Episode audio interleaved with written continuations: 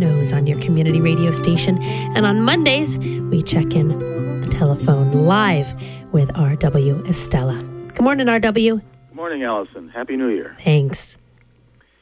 Years ago, in transoceanic reflection, while traveling west from the old country to the new, I marveled at how long the sunrise was lasting. We had departed Cologne in the middle of the night after having been bussed from Frankfurt am Main, where the fog wouldn't lift. So after flying through several time zones, we were nearing the east coast of the United States just as the sky was beginning to brighten.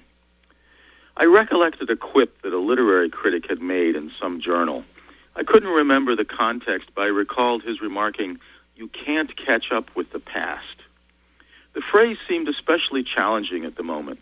Wasn't I experiencing a time machine set of moments riding along in this jet airplane, gaining an hour every several hundred miles by virtue of the changes in time zones? Wasn't I, in effect, catching up with the past? Of course, the beauty of that expression is that it challenges our complacency.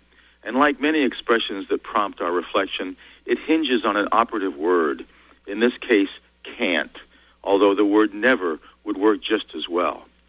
For indeed, we so often feel we are catching up with the past. We shoot photographs in an effort to recapture a moment or an event. We report occurrences in a variety of ways, verbally in conversation, or we write them into accounts of one sort or another. Newspapers and magazines are all about catching up with the past, as are formal histories that are studied generation after generation to revisit what once occurred. Every year we have a day that prompts even the most reluctant among us to review what happened during all the days that came before in the year that is about to end. And why do we look back? Perhaps to many of us, the past is a type of wealth, each of us wealthy in our own unique way, as anyone else's memories will be different from mine, owing to each life being connected differently to the general scheme of things. More than a century ago, in his Life and Reason, Flux and Constancy in Human Nature, philosopher George Santayana became famous for saying, Progress, far from consisting in change, depends on retentiveness. Those who cannot remember the past are condemned to fulfill it.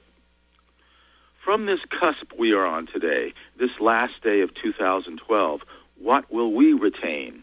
Will we bring along in 2013 only the best we were able to achieve in the previous year?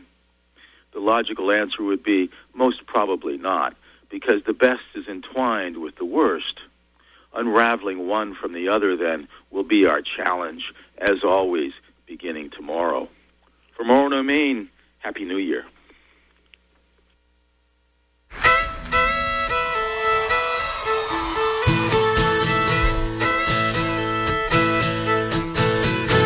Baby wants a new spin, baby wants a broken